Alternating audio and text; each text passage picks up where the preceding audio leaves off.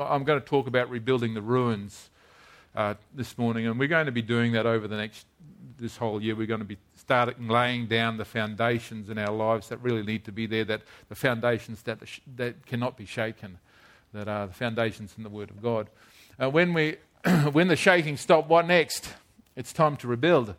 And a lot of times we don't really understand exactly what, um, what is going on in our lives until uh, the shaking takes place and it unsettles the stuff that is shakable and we are left with the stuff that is not shakable. And I think sometimes God allows uh, trials and tribulations of many kinds to come on our lives so that He can show us, because He doesn't need to know, because He already knows. We are the ones who don't know. So that He can show us exactly what is foundational in our lives. What are the things in our lives that need to be uh, fortified and the things that in our lives we need to take the pressure off. Sometimes we, we get so caught up with so much stuff, and, and God looks and He says, Why are you doing this stuff? Why, why are you so caught up with this stuff?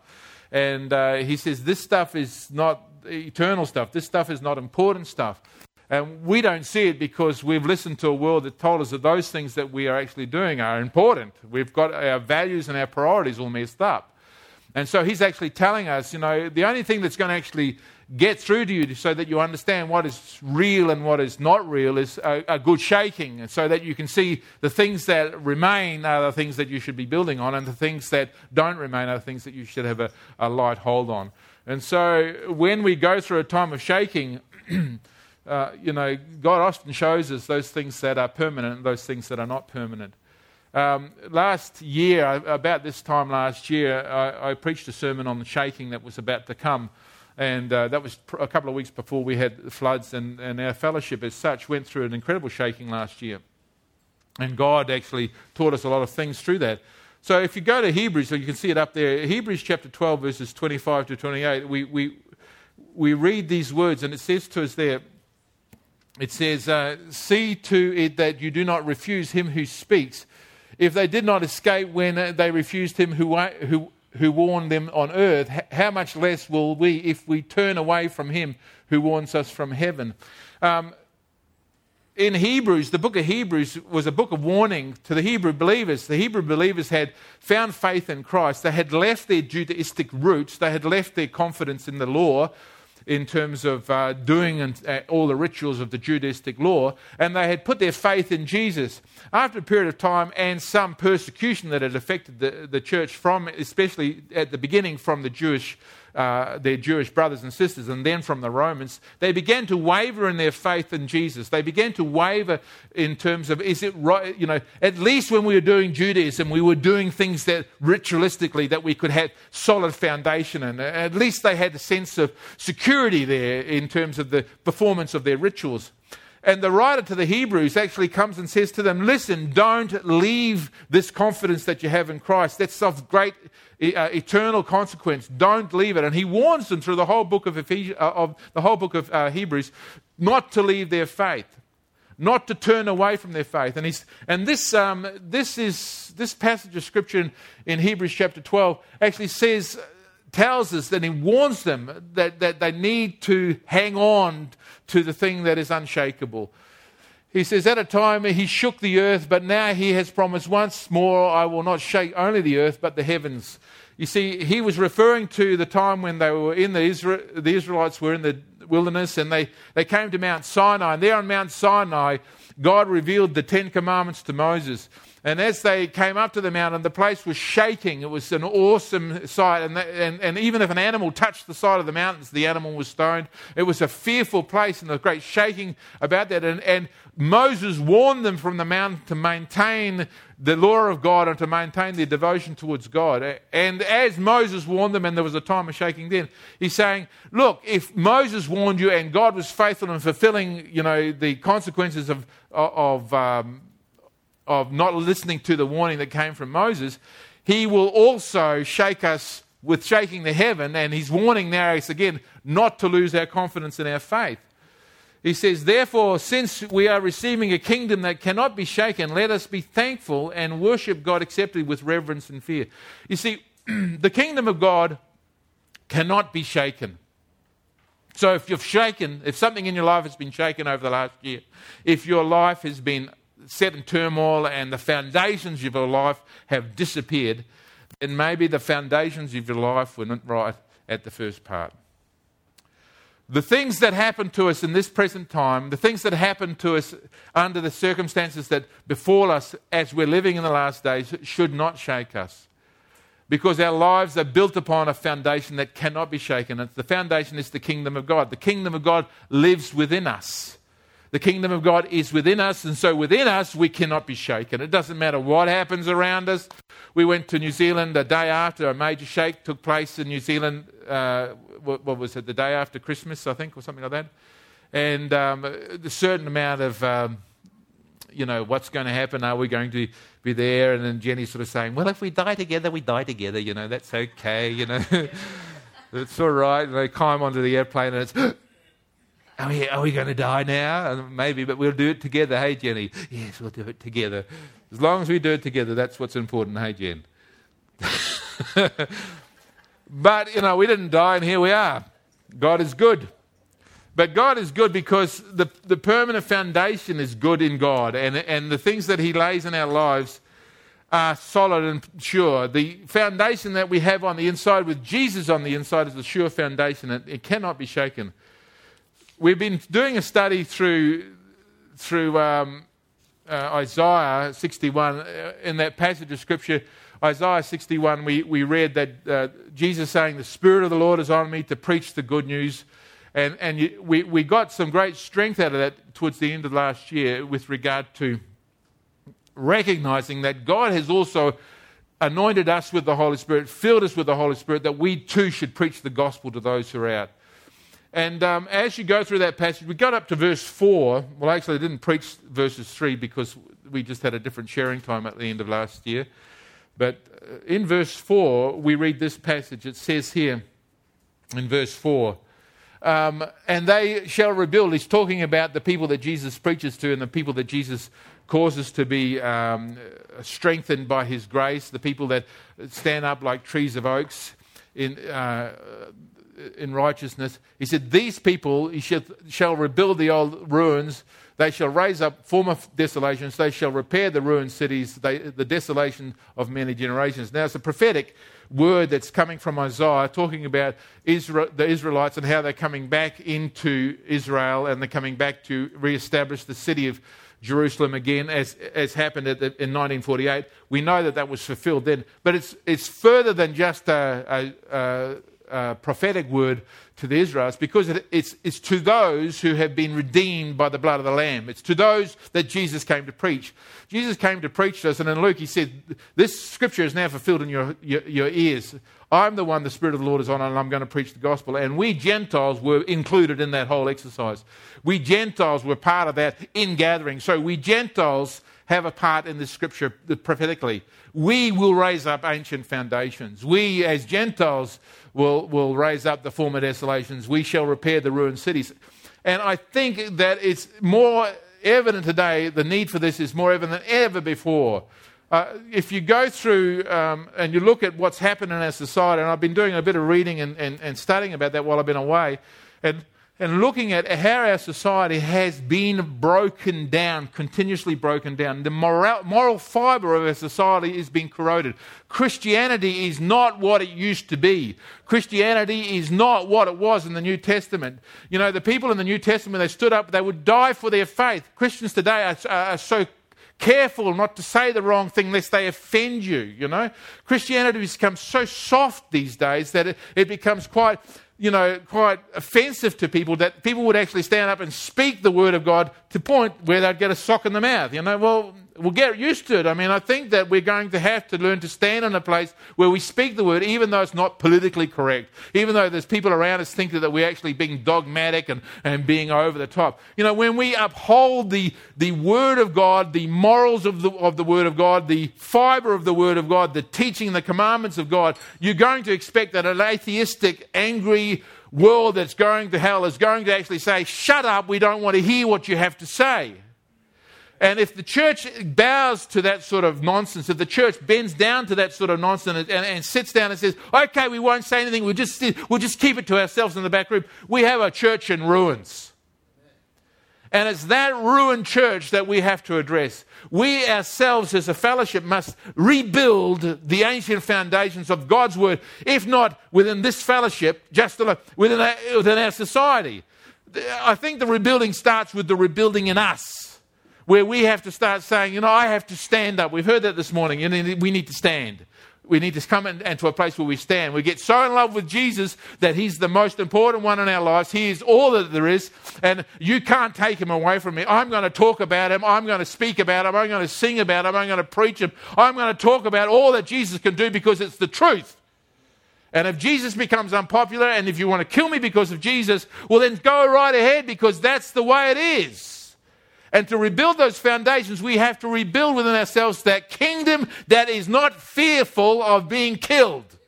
You can kill the body, but you can't kill the spirit. You can't kill what God has done. You cannot take it away. It's solid, it's unshakable. You can burn me at the stake, but at the end of my soul soars to be with Jesus.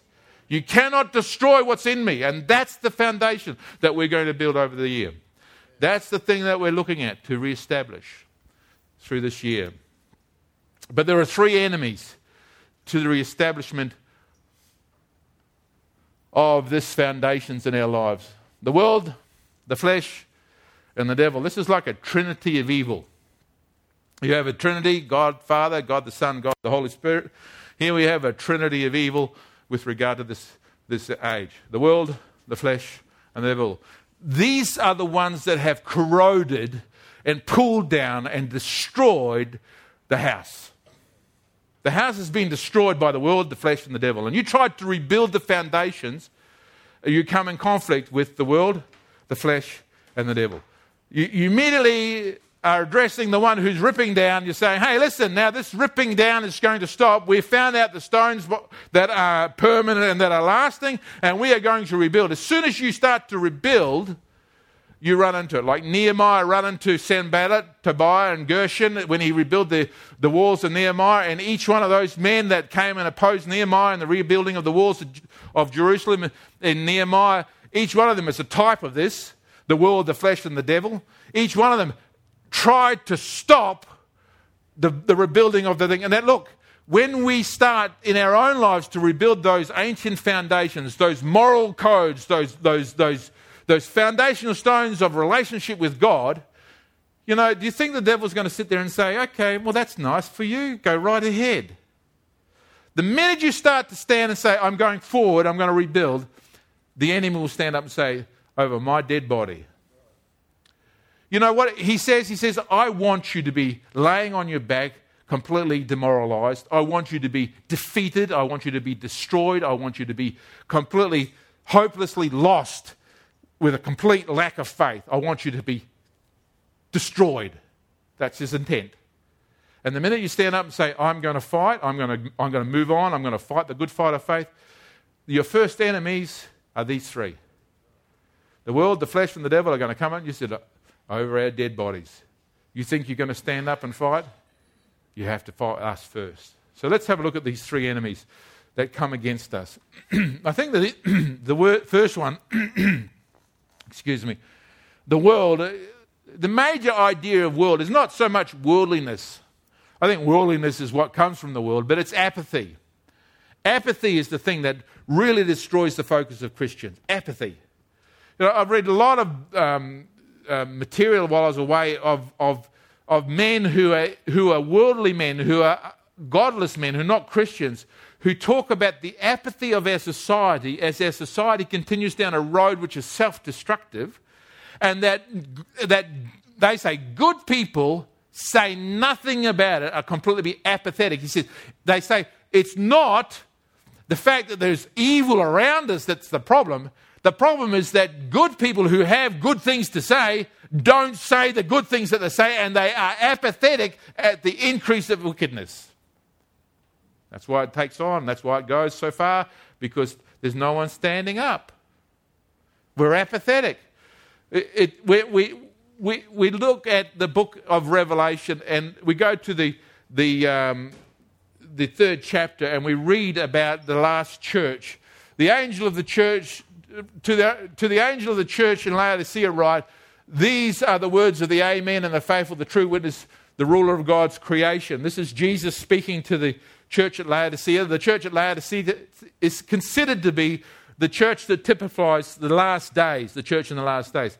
Now, we know that all of the different churches, the seven churches in the book of Revelation, speak to us about conditions in the church today.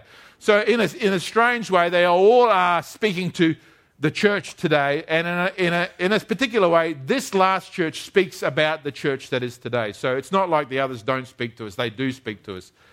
But this very carefully speaks to us about the apathy that is in the world today. He says, uh, he says to him, I know your deeds. I know your deeds that you are neither cold nor hot. I wish that you were either one or the other. And I think today we have that so clearly, you know, tolerance. It's, it's, it's the idea of our society, tolerance. Humanism is great on tolerance. You know, the idea that you should allow other people to have their opinions, because everything is just opinions. There's no absolute truth anymore. It's just an opinion. So your opinion is that Jesus is the Son of God. That's nice opinion. You're happy. Have your opinion. Your opinion is that that that that. Uh, that Buddha is the way to go. That's fine. That's a nice opinion. You can have your opinion. Everybody can have their opinion, but let's all be tolerant with one another. Let's not get too upset about those things. Let's not hold those views too strongly. Just be not hot or cold, just be kind of lukewarm in the middle, you know. Okay, that's what opinion does. It says, oh, it's okay, it's your opinion. Listen, there are some things that aren't opinion, there are some things that are truth. And when it comes to truth, you don't hold an opinion. Truth is truth. Truth is, is non negotiable. Jesus is the Son of God. Truth. Jesus is the creator of the universe. Truth. Jesus is the way of salvation, the only way of salvation. Truth. That these are truth. These are unmovable. These are not negotiable. These are truths. These are truths. The, the, the church of God, born blood church of God, is the way that is the one that are bringing salvation to the world. Truth. We are to preach the gospel. That's the truth. If we don't preach, how will they hear? That's what the Word of God says. That's the truth, not negotiable. You know, the world says just settle down, you know, settle down. Let's not just let's let's see if we can get all some sort of moral code together, you know, some universal agreement together on these things. That the Buddhists believe certain things, you know, they believe, you know, you shouldn't do to other people what you shouldn't do to yourself type thing, you know. So that's kind of like Christians do unto others as you don't have to do them do. We've got some common ground here. You know, we, we all think it's it's a good thing to be nice to your eh, your parents and honor your ancestors and stuff like that. So we've got some common ground there. Let's look at all the stuff we've got common and let's just focus on the common ground. Let's be tolerant. But there are some things that we can't be tolerant about. Jesus is the only way of salvation. We've got to be intolerant about that. I mean, it's, it's not that we're going to kill anybody, to, but, that, but you're going to die for that. You're going to die for that because you're not going to accept a mediocre life. A, a life of holiness is considered to be an essential. Without holiness, you will not see God. It's not something you can just sort of put onto the side and, well, you know, well, what is holiness? Holiness is what Jesus says holiness is. Immorality is still immorality. It, it never changed, you know. Our society has said, you know, cohabiting is okay. That's fine. You know, you can live, in, live with somebody before you get married. Marriage has become the consolidator of marriage, uh, of a relationship, rather than the beginning of a relationship. It consolidates a relationship, and, and we believe that rubbish, and we go on and just I mean, there are some things that are not negotiable. That's called immorality, sexual immorality, cohabiting together. Oh, you'll be offending people who are living here together. I don't care. I don't want to offend you, but I want the word of God to be true and every man to be a liar. You, there are some things that are not negotiable in life. And these are the things that we've got to be hot on. Can't be cold on those things. And Jesus goes on and say, uh, so, because you're lukewarm, neither hot nor cold, I'm about to spit you out of my mouth. Jesus considers this situation as being a dangerous place. Apathy, mediocrity, a sense of uh, lethargy. He says it's a dangerous place. If the church just dropped into an apathetic state, if we are mediocre, we don't really know what we believe, we don't really care what we believe, it's not really important to us anymore. Just love one another. If that's what it is for us, and love is being nice to each other and not, not telling or speaking the truth, just sort of letting everything go. If we got to that place where it's just so lukewarm that there's no right or wrong anymore, there's no left or right anymore, if it's just all smooth, God help us because in the end of the day we are most deceived and He will spew us out of His mouth. He will spit us from His mouth. We need to stand up and re-establish the foundations on which we were born. The foundations of holiness and righteousness and those things that God says are important. We need to build those foundations again. We need to know and understand why we hold those beliefs. We need to hold those beliefs with everything that we've got because the devil is at work to destroy it. The world is trying to water us down through TV and media and through every other it just tries to wash over us over and over again. That don't believe it. You're too hard in your beliefs. Believing is just too. Believing. You know, how many times did you last year feel that taking Jesus along the right road, the hard roads, were just too hard? How many times did you get, stand up and say, look, at this Christian life is just too hard because the rest of the world is going this way and I have to swim this way. It's just too hard. How many times did you feel that last year? I felt it just about every day. It was just too difficult.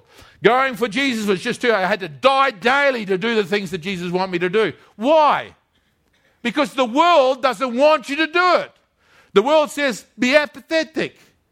He'll throw everything at us to convince us to slow down, to ease up, to settle down, to cool off, so that we don't have so much hassle in our lives. Take it easy. Don't be so over the top. Don't be so dogmatic. Don't be so articulate about what you believe. Just settle down, get along with everybody. If you get along with everybody, all fine in the end. It won't be all fine in the end. We'll all go to the same place. Jesus very clearly says to them, I am not happy with the lukewarm condition. I'm not happy with apathy. And if we are going to build foundations again this year in our lives of permanence, we need to shack off, throw off apathy. Apathy cannot work with us. Listen to what he says in Revelation chapter, uh, next verse along, verse 17. He says, You say I am rich. This is what the, the world says. Says, I am rich. I have acquired wealth and I do not need a thing, but you do not realize. And this is the church that's become apathetic. Oh, we're rich. We've acquired wealth. Look at us. Look at our wonderful buildings. But you do not realize that you're wretched, pitiful, poor, blind, and naked. God's view of things is not the way we see things. You know, we've lived and been brought up in an American world that says, you know, pragmatically, if it's big and it looks glossy, it's right. That's what we've been trained to think. We've been trained to think and judge by appearances, not with a righteous judgment. We've been changed to value things by how we see things. We look at things and we say, look at, look at it, actually look at it. It's, it's good. It's, it's huge. It's, it's shiny. It's glossy. It's making a lot of noise. It looks like a whole lot of people are agreeing with it. You know what? It doesn't matter if there are thousands agreeing with it. If it's not the way of God, it's not the way of God. That argument, because so many people can't be wrong, would mean that the, the Muslim faith is validated. Islam is validated. There's millions of them. There's millions of Buddhists. There's millions of Hindu, Hindus. Doesn't make them right. We get this idea that because we look at it, it's wealthy, it's, it's glossy, it's shiny. We look at the church and it seems to be so. You know, the, the end of the exercise is, is, is the heart the same place where Jesus' heart is? Is the truth the same? is the Word of God being lived out in the same sort of holiness. Is the, it's the Holy Spirit working in their lives, and is He working and controlling? If it's not happening like that, it doesn't matter what you say, your perception of the thing is different to what Christ's perception is. And that is a dangerous thing. He tells us in this passage of Scripture, Jesus says to the church, I counsel you to buy from me gold refined in the fire so that you may become rich white clothes to wear so that you cover your shameful nakedness, and salve to put on your eyes so that you can see. He tells us three things that we can purchase from Jesus, and I like that because Jesus didn't say to us to do stuff. I mean, the first uh, church he talks to, the church of Ephesus, he says, Do the deeds that you forgot, that he tells us to do stuff. He's not telling this church to do stuff. He's telling them, Buy from me. There's a dependency here. Develop a different dependency. He says, you got, you got this church that thinks it's going someplace all on its own strength and on its own riches and on its own merit, you need to stop now and you need to come to me and buy something from me. He says, buy gold refined in the fire. What's gold refined? You know, what's buying something from Jesus? I tell you, it's a prayer life. We need to get on our knees and develop a prayer life. That's the only way you're going to purchase something from Jesus. The only way you're going to get something, come and ask for it from Him. Get on your knees and start seeking God. You, are so dependent. You need to get to Jesus and ask Jesus for this because you won't get it otherwise. You get it from Jesus. And how do you get it? You've got to go to Jesus, get on your knees before Him and beg, God, give me gold refined by fire. Do you want to pray that prayer? What's gold refined in fire? Gold refined in fire is obedience under the test. When the test is on, do you have the character to obey when everything else tells you not to obey? When everything in your body tells you to disobey? When everything around you says go the other way? Are you going to obey? You can't do that by yourself. You can't do that by yourself. You need Jesus to help you. Get on your knees. Jesus, help me to obey. Jesus, I need gold refined in the fire. I need to have gold refined. In the, get on your knees and say, God, help me every day to obey you, not to disobey you, but to do the right thing. Help me to obey you, Jesus. Get on your knees and get some righteousness from Jesus. What's Jesus? White clothes. Lord Jesus, help me to live in your righteousness. Help me to live right, Jesus. Help me to be right, do right. Is that your prayer every day? Lord, help me to be right. It's got to be right. Is that your passion in your heart? It's got to be right. Or you just say, oh, well, you know, we'll just do whatever, you know. No, it's got to be right. It has to be governed by God's righteousness. Get on your knees and find out what's right before God. God, lead me, give me clothes of righteousness. He's going to clothe you in his righteousness. Yes, no, but you, you need to live in that righteousness. You need to stand up in that righteousness. You need to wear that righteousness out. You need to go into the marketplace and be righteous in the marketplace. And that may cost you something to be righteous. You need to get that from Jesus. He says, eye salve, because obviously this church is blind. He can't see, it's naked. It can't see its own nakedness. So he buy from me eye salve. Uh, salve is anointment.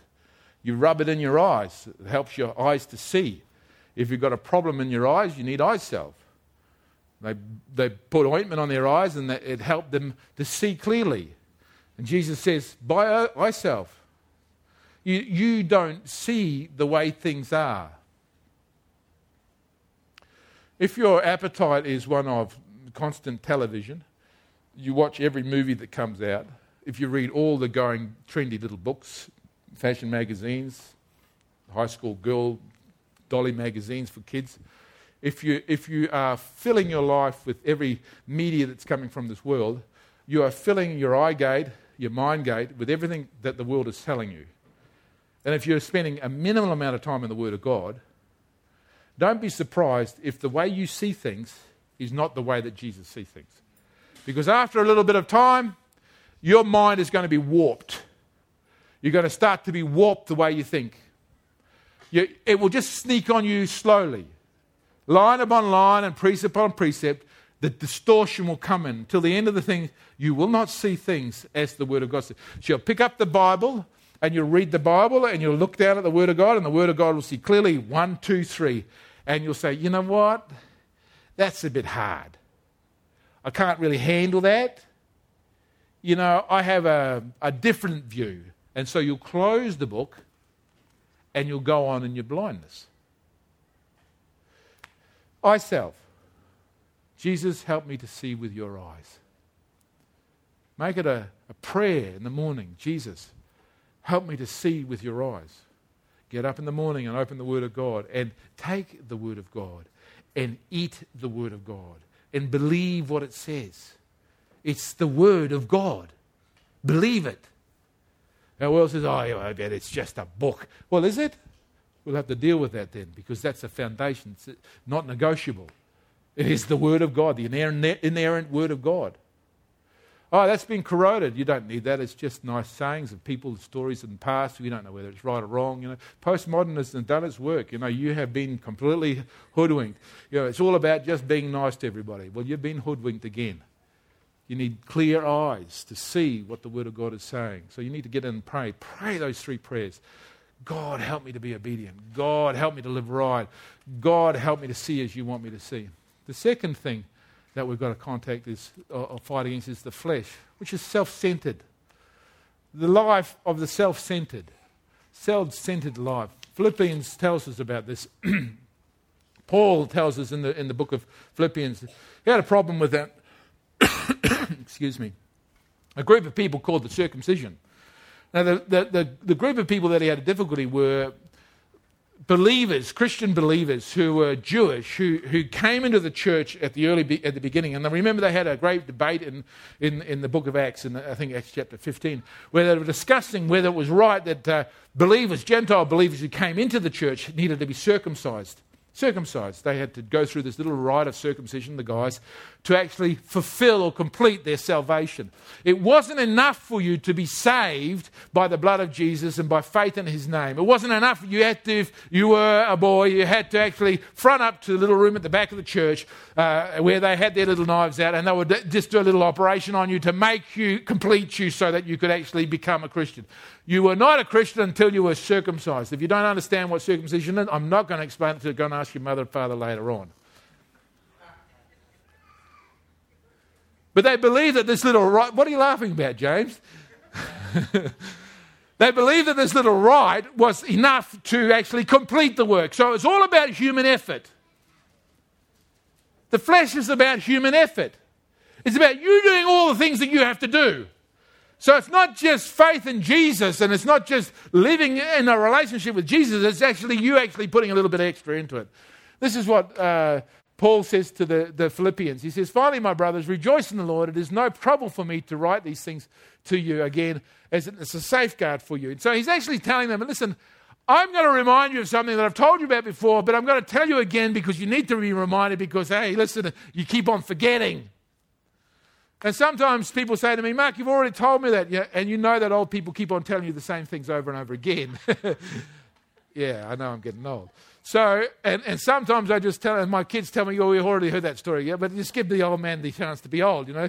Part of the grace of being an old person is the ability to tell a story a thousand times and everybody smile at you and say, lovely, as though they've never heard it before.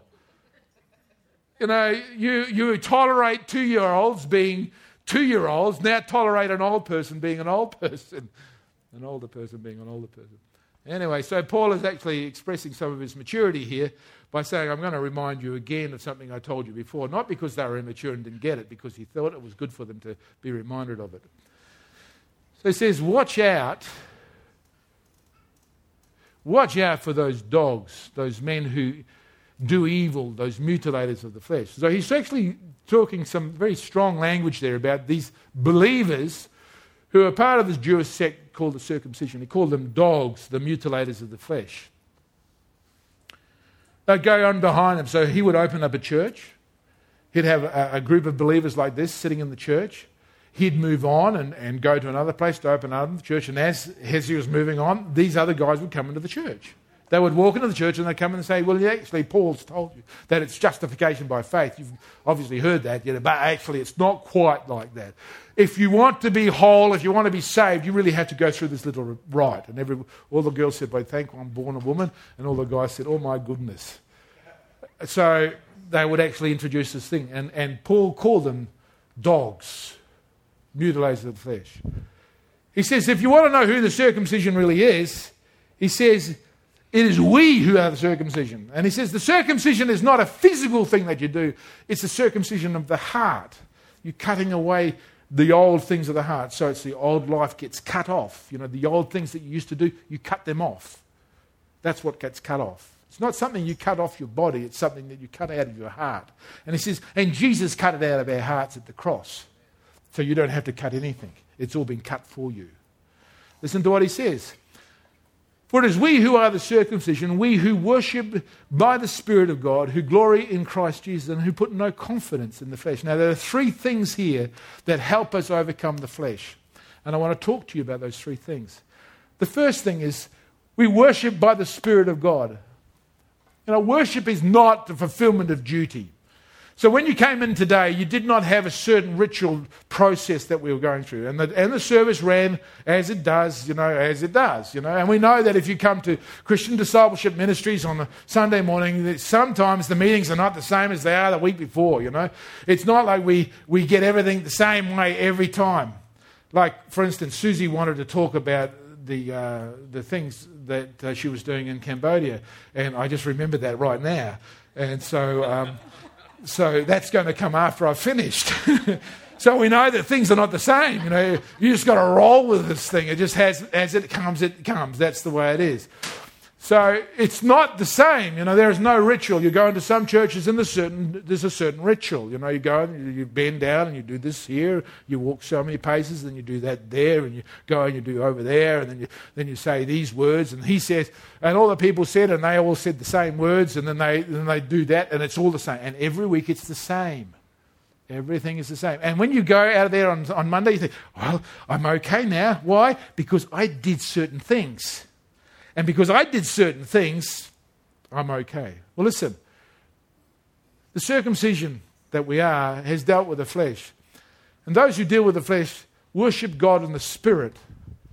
They're spirit led. So when you come here, you put your hands up and say, Lord, I just want to be led by your Spirit. And if God says to you, you need to, you need to have a prophecy now, you'll be led by the Spirit to have a prophecy. Or you've got something to share with the fellowship, you'll share with the, If you want to confess your faults with one another and pray for each other, you'll probably do that. You'll be led by the Spirit. Who glory in Jesus Christ. You know, we can stand here and talk about all the thing, wonderful things that we've done in life. And, but, you know, this is not about us. I love it when Alan starts talking about um, God and, and, and, the wonderful things of God and, and the things that we should be glorying in. We're glorying in Jesus Christ. He's the one we're bragging in. He's the one, he's our friend. He's our hero. So when you come together, we're the fans. So if this is a, a group of people and we're Bronco fans and we all come together, what would you be focusing on? The Broncos. You'd be watching a Bronco match and you'd be all jumping out of your seats and going, Yay, the Broncos, wouldn't you, Shelley? Yeah. You get really excited. You get quite vocal about it. You'd have a party about it, and, and it would be a great time of gathering together. I mean, I was at the camp. I was, I was so encouraged at camp. Here I am sitting at four o'clock in the morning in the kitchen doing some Bible reading, thinking, you know, here we are, seeking God, you know, going to get some things on my crop when nobody's around, you know. And there, uh, there comes into the room um, Elliot. I think, oh, great man of God, Elliot's come to spend some time in the Lord with me. I was most, imp- most impressed. And then, Renee, you came in, and I think sitting somewhere else reading. I thought, oh, the Spirit of God is bringing revival into this place. You know, these young people coming and seeking the Lord. Then, then it was a few minutes later, and Kez and and uh, some of the other young ones came and I thought, James, were you there too? Did you come into the room? They, they so well, we had all the youth group there. This is revival. They're on there. They come to seek God. And then Shaylee came in. I thought, now this is really now starting to shake my rockers. Then the TV went on and the Broncos were on.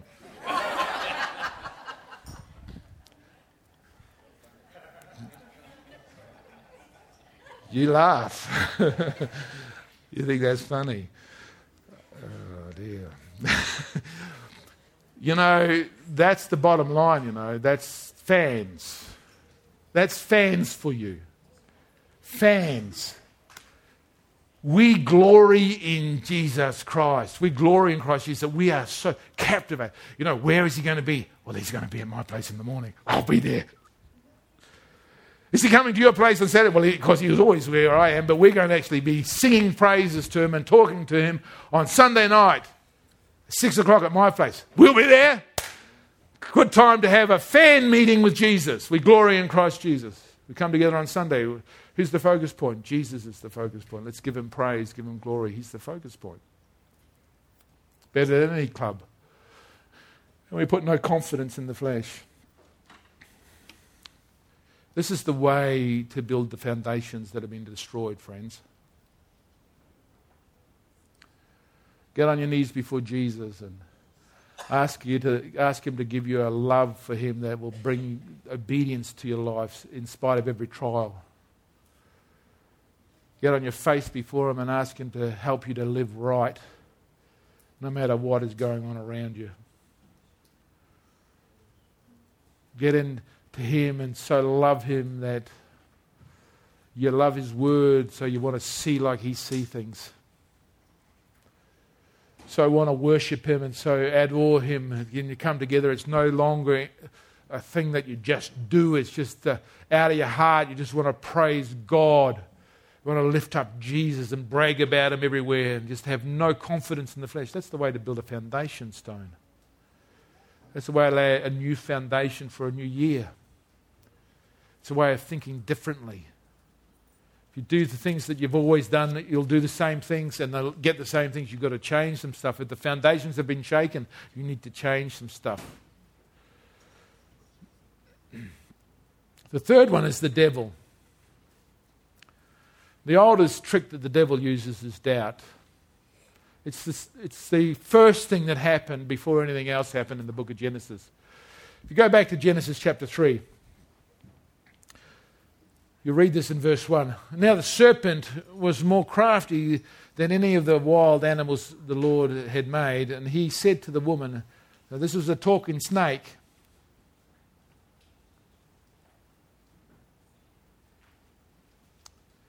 You see, was it a real snake, or are we sort of talking at a metaphoric picture here? Are you going to believe this story? Was there really an Adam and Eve, Mark?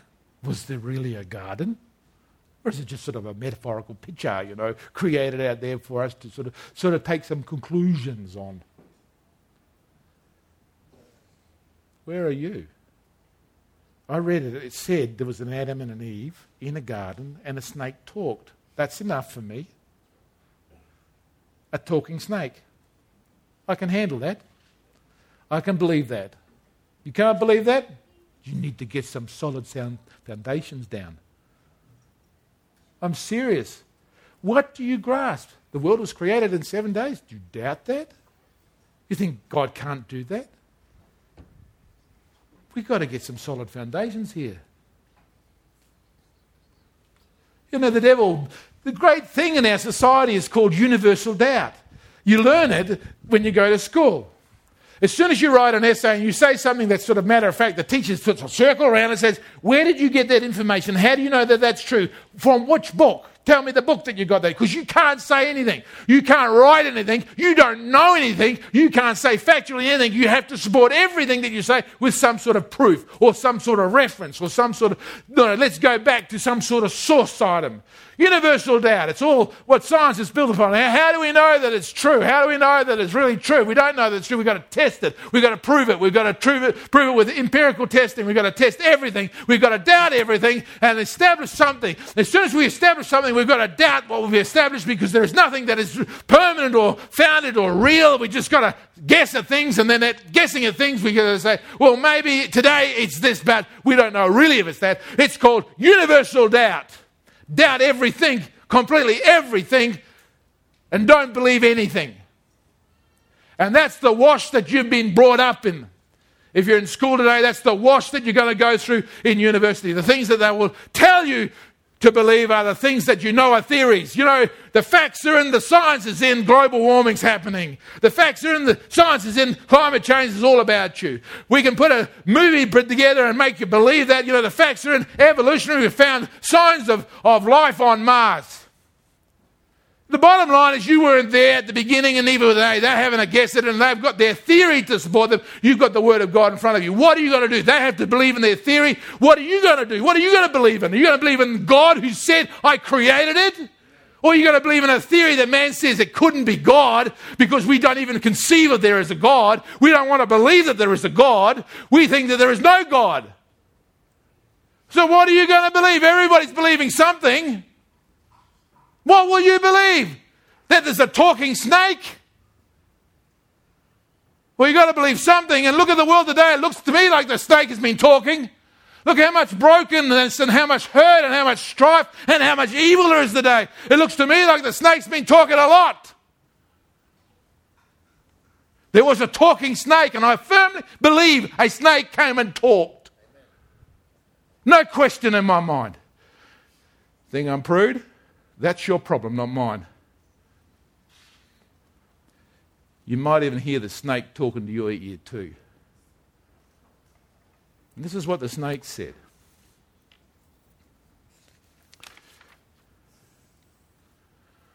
The woman said to the snake, the snake said, Did God really say you must not eat from the tree of the garden? Interesting, isn't it? Did God really say? Did God say that He created the earth in seven days? Did God say that there was a nation called Israel who was to follow Him? Did God say that they were to go out of the land of Egypt and travel and open up the Red Sea and travel into the wilderness and fight off people like the Hittites? Did God say that? Yes, He said that in the. Oh, there's no such people as the Hittites. There's no record of them anywhere. Why would we believe such a story? Well, guess what? They dug up the Hittite city. They dug up the Hittite by name city. So it validates all of that. Oh, well, we have to change our view now. Do you believe in David, King David? Well, there's no record of ever there being a King David. Why would we believe that Israel had a king called David? Oh, until we find the stones with his name engraved on it in archaeological discoveries. Why would we believe it? Because God said it. That's why we believe it. For no other reason. We believe it because God said it. Blind faith. Yes, it's blind faith for those who are, who are believing everything.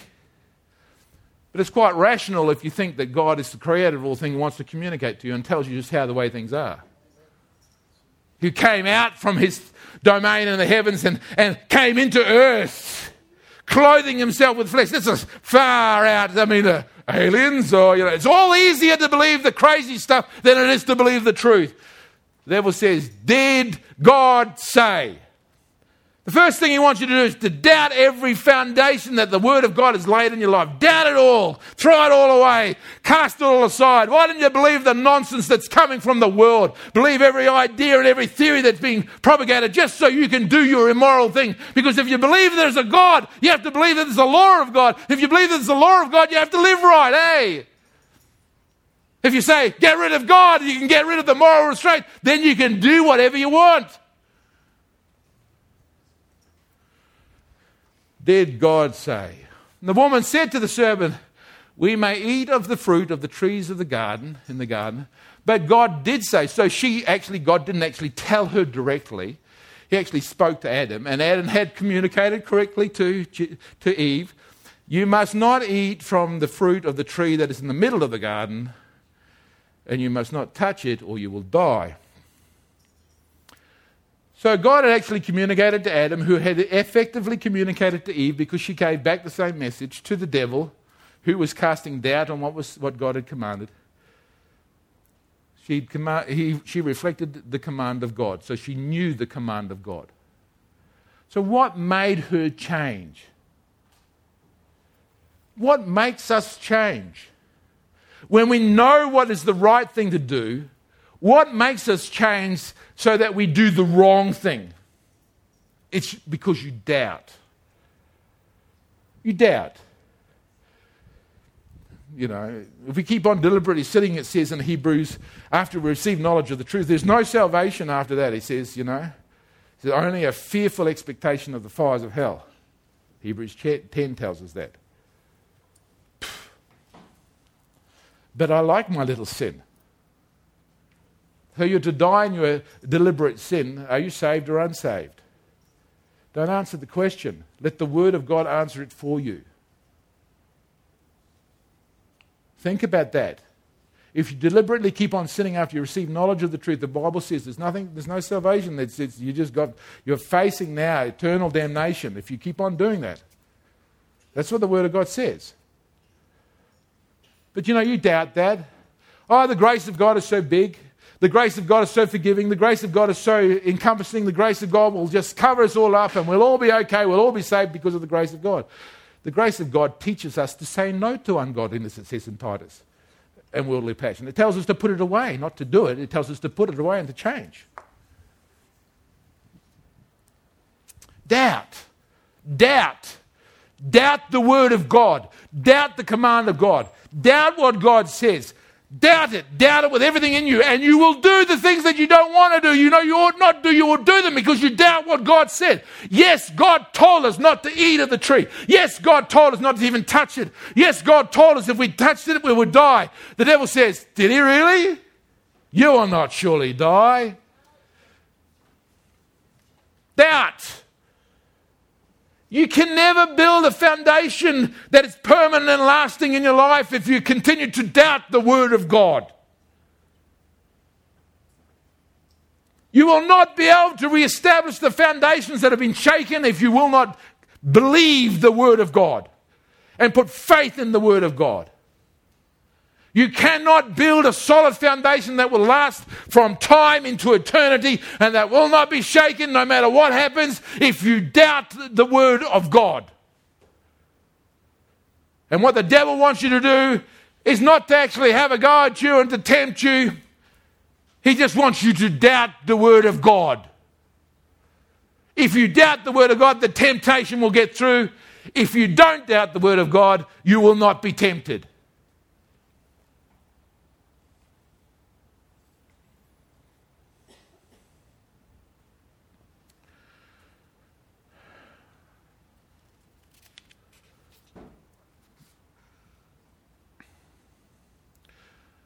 For the Lord God knows that when you eat of your eyes will be open and you will be like God, knowing good and evil. Part of it's true. You know the difference between good and evil, but it's not true. You won't be like God, you'll be like him, the devil.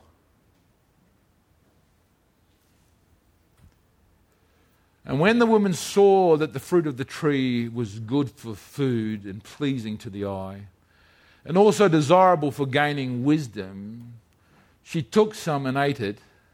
She also gave some to her husband who was with her, and he ate it. You know, when you doubt, you've got to come up with some sort of answer to the riddle. Did God create us? Were we made in the image of God? Is He the creator of the heavens and the earth and He's created us? If I doubt that, then what, how did I get here? Who am I? What's the meaning of my life? What purpose do I have in life? You know, if I doubt the truth, I've got to come up with an explanation of the situation. Oh, here's the tree. If I eat it, I will die. Doubt that. So now I can look at the tree with a new frame of mind. I'm enlightened.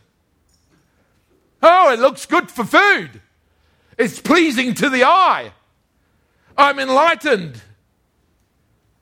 I can now make a judgment according to appearances, not with a righteous judgment, but an appearance. I can look and judge by things as they appear to be.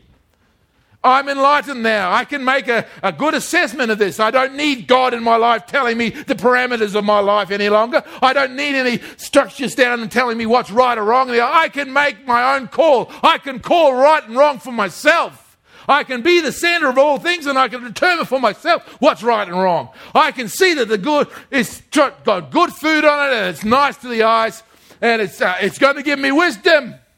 Well, why wouldn't I eat of the tree? Well, God said, Not do I doubt that. I doubt that. So now do as I please. That's where we live.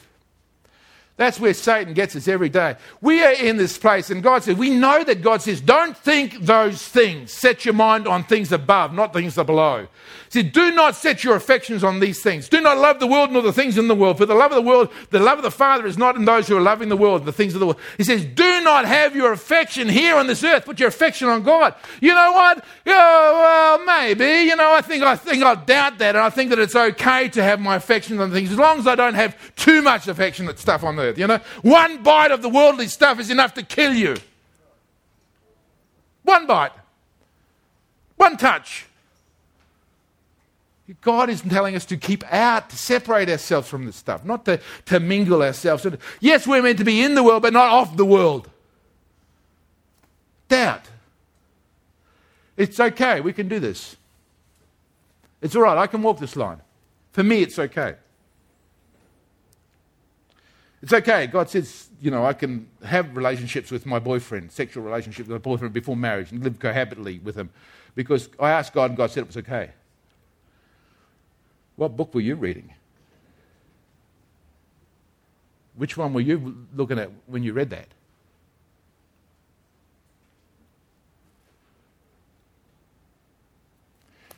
You see, we need to rebuild the things that have been shaken in our lives. The world, the flesh, and the devil has done a good job at destroying the foundations of our lives in God, destroying the, the church, the vibrant light of God, which is his purpose to man- uh, display the manifold wisdom of God, it says in Ephesians chapter 3.10. That the church would dis- display the manifold wisdom of God. Yeah. You know what we're doing? We're trying to tell people how to market Christianity through our churches. You know, it's all a marketing ploy. We went, we went from laying hands on the sick and the sick recovering and raising the dead and doing things that were of the Spirit of God to marketing and music and, and, and putting out it out there in the trim and slick way and saying, look, we must be right because we're really wealthy. What happened? What happened? Well, we don't see any dead raised. We don't see any eyes open blind. We see the world looking out and saying, well, look at their money. They must be doing it right, hey? Listen, Jesus had nothing to rub together. He died without anything. He just had nothing. He, what, what's the point?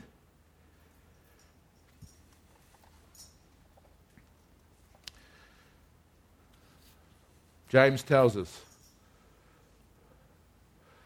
Consider it pure joy, my brothers, whenever you face trials of many kinds. And Satan knows that the hard times are going to shake you. So James says to you, you know, look, get a right attitude with regard to difficulty. This is going to be a difficult run. You're in this side of life. You think about it. This side of life is it's like a, it's like a, uh, the introduction to eternal life. This is the preclude. Pre, this is the, uh, the the the trial run, if you like. What's coming is eternal life, and eternal life is a lot longer than our 80 years here now. If you if you live to 180, you, you've lived a short life because, I mean, really, eternity is a long time. It's longer than your span of life now.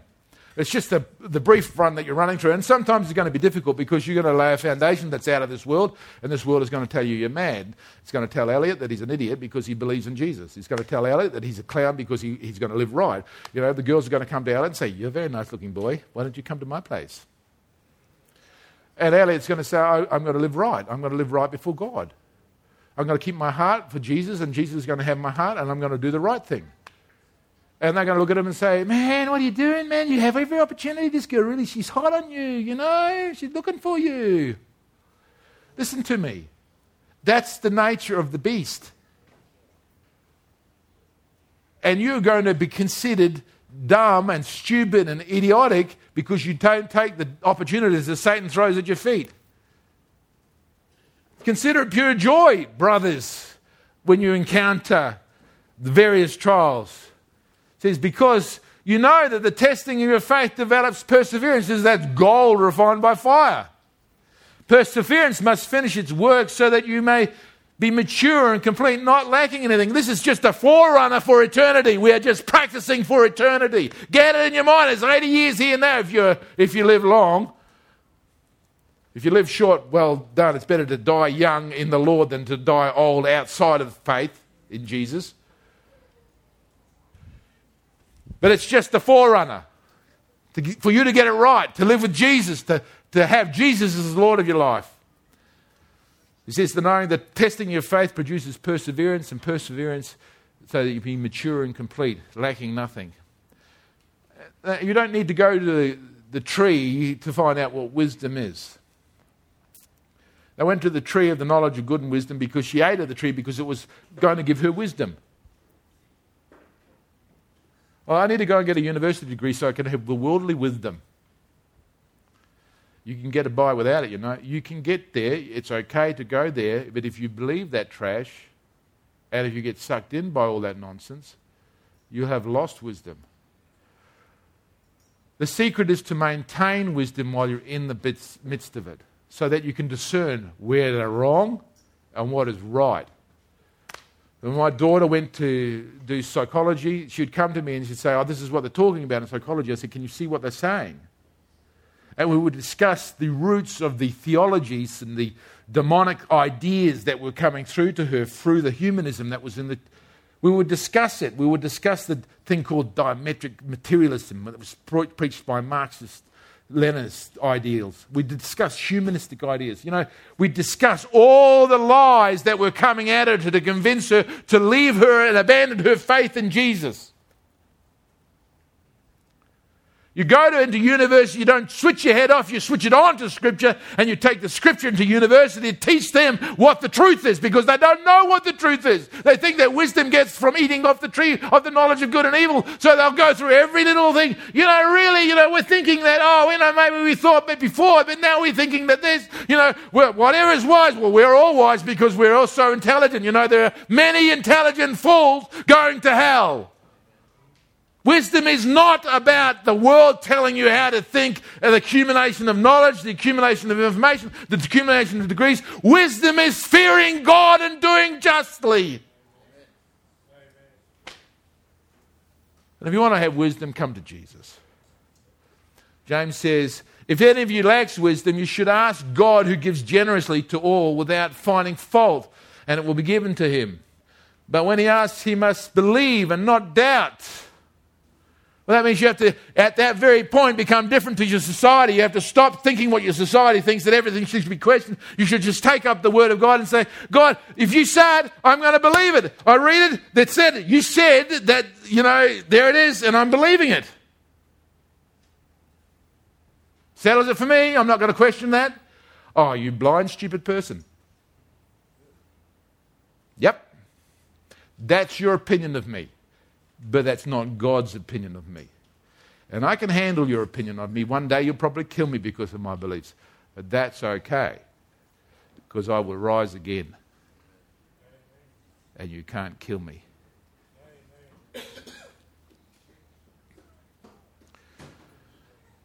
But he who asks, he must believe and not doubt, because he who doubts is like the wave of the sea, is blown and tossed by every wind. The man should not think that he will receive anything from the Lord. He is a double minded man, unstable in all he does. Hebrews 11, verse 6 says, And without faith it is impossible to please God. He that cometh to God must believe that he is, and he's a rewarder of them that diligently seek him. And like I told you at the beginning of this book of Hebrews, all about warnings. Hebrews chapter 2, verse 1 tells us, We must pay more careful attention, therefore, to what we have heard, so that we will not drift away. And the idea of drifting away is an interesting metaphor. Paul, or the writer to the Hebrews, has used a metaphor which is a sailor's metaphor. To drift away is the idea of cutting off the anchor. You know, it's like you have a boat and, the, and they, they put the anchor down, and no matter how rough the seas are, because the anchor is down there, the boat stays. It may drift over this way, it may drift back this way, it may drift over this way, but because the anchor is there, it doesn't matter, it's safe. You cut the anchor, and as soon as the wind blows, you started to shift. You cut the anchor, and as soon as the wind blows and the tide shifts, you're moved away from your bearing. You are now adrift on a sea of ideas that is going everywhere. What's the anchor of our life? The anchor of our life is the Word of God. It's the anchor of our life that gives us bearing, it gives us stability, it gives us a place. You keep the anchor in the Word of God, you keep your, your, your solid foundation in the Word of God. It doesn't matter where the world blows. Doesn't matter what goes on in your life, you will not move because the anchor is there. He says, pay careful attention. Church, pay careful attention. Be more careful this year than you've ever been before to make sure that your anchor is in. Because if you drift, you will not escape if you lose such a great salvation. God has not got a little box on the side for little people that he's fond of. Danielle, I'm fond of you. You can do whatever you like, Danielle. Be naughty and, and, and wicked to your mum and, and be a horrible little person, and it doesn't matter because you're one of God's favorites. And in the end, you'll get there to Jesus. Some of us think that, you know, we think that we're okay with, you know, we're, we're, we're God's favorite. You know, we can do whatever we like, we can get away with it, you know you need to pay special and careful attention that you do not drift away from the foundations that you have received in the Word of God. The world, the flesh, and the devil are at you. They are trying to undermine your foundations, they are trying to take you away. The world of apathy are there to try and stop you from praying and asking Jesus to help you. The flesh is there trying to take you away from focusing in on the Spirit and celebrating Jesus and just focusing on yourself. And the devil is there trying to bring universal doubt so you don't have your faith in, in God. They're still there. They're going to stay. We're not going to get rid of those. If you want to build the foundations that do not shift, if you want to rebuild those desolations, if you want to rebuild the ruins, you need to get strong. You need to deal with the world, the flesh, and the devil to do that. This year we're going to do that. We're going to lay some foundations, which is going to require us to really dig in deep into God's Word and to understand why we believe what we believe and to be unashamed about that. We're going to go through and do that this year, okay? Let's pray. Father, I thank you for your word. I thank you for the encouragement that your word has been to us. I ask, oh God, that you would help us to understand your word, to live it, to be it, to eat it. Lord, to thrive in it, to love it, Lord, that we should just glorify in you, Father, through your word and come to know you so much better. Help us to deal decisively, Father, with the world, the flesh, and the devil. Help us not to be hoodwinked, Father, by a society that's lost its way. Help us to be part of the solution to this problem, Father, and help us to shine the light to those that are lost. We ask in Jesus' mighty name. And everyone said, Amen. God bless you.